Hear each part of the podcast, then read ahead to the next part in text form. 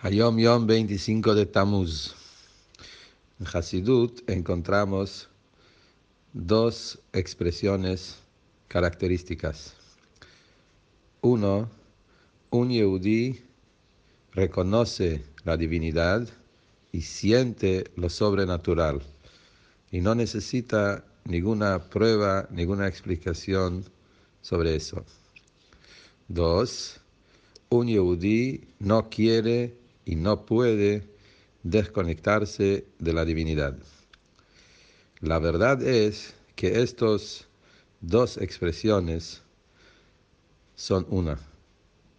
Un Yehudi reconoce divinidad, siente lo sobrenatural, y por eso mismo un Yehudi no quiere y no puede apartarse de lo divino.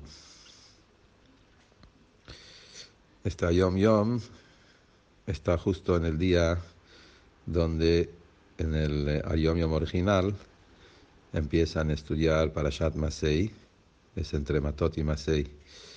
Y puede ser que en Masei habla sobre el viaje de salida de Egipto y Moshe escribió Mozaem le Masem, Moshe escribió de dónde salieron y dónde viajan.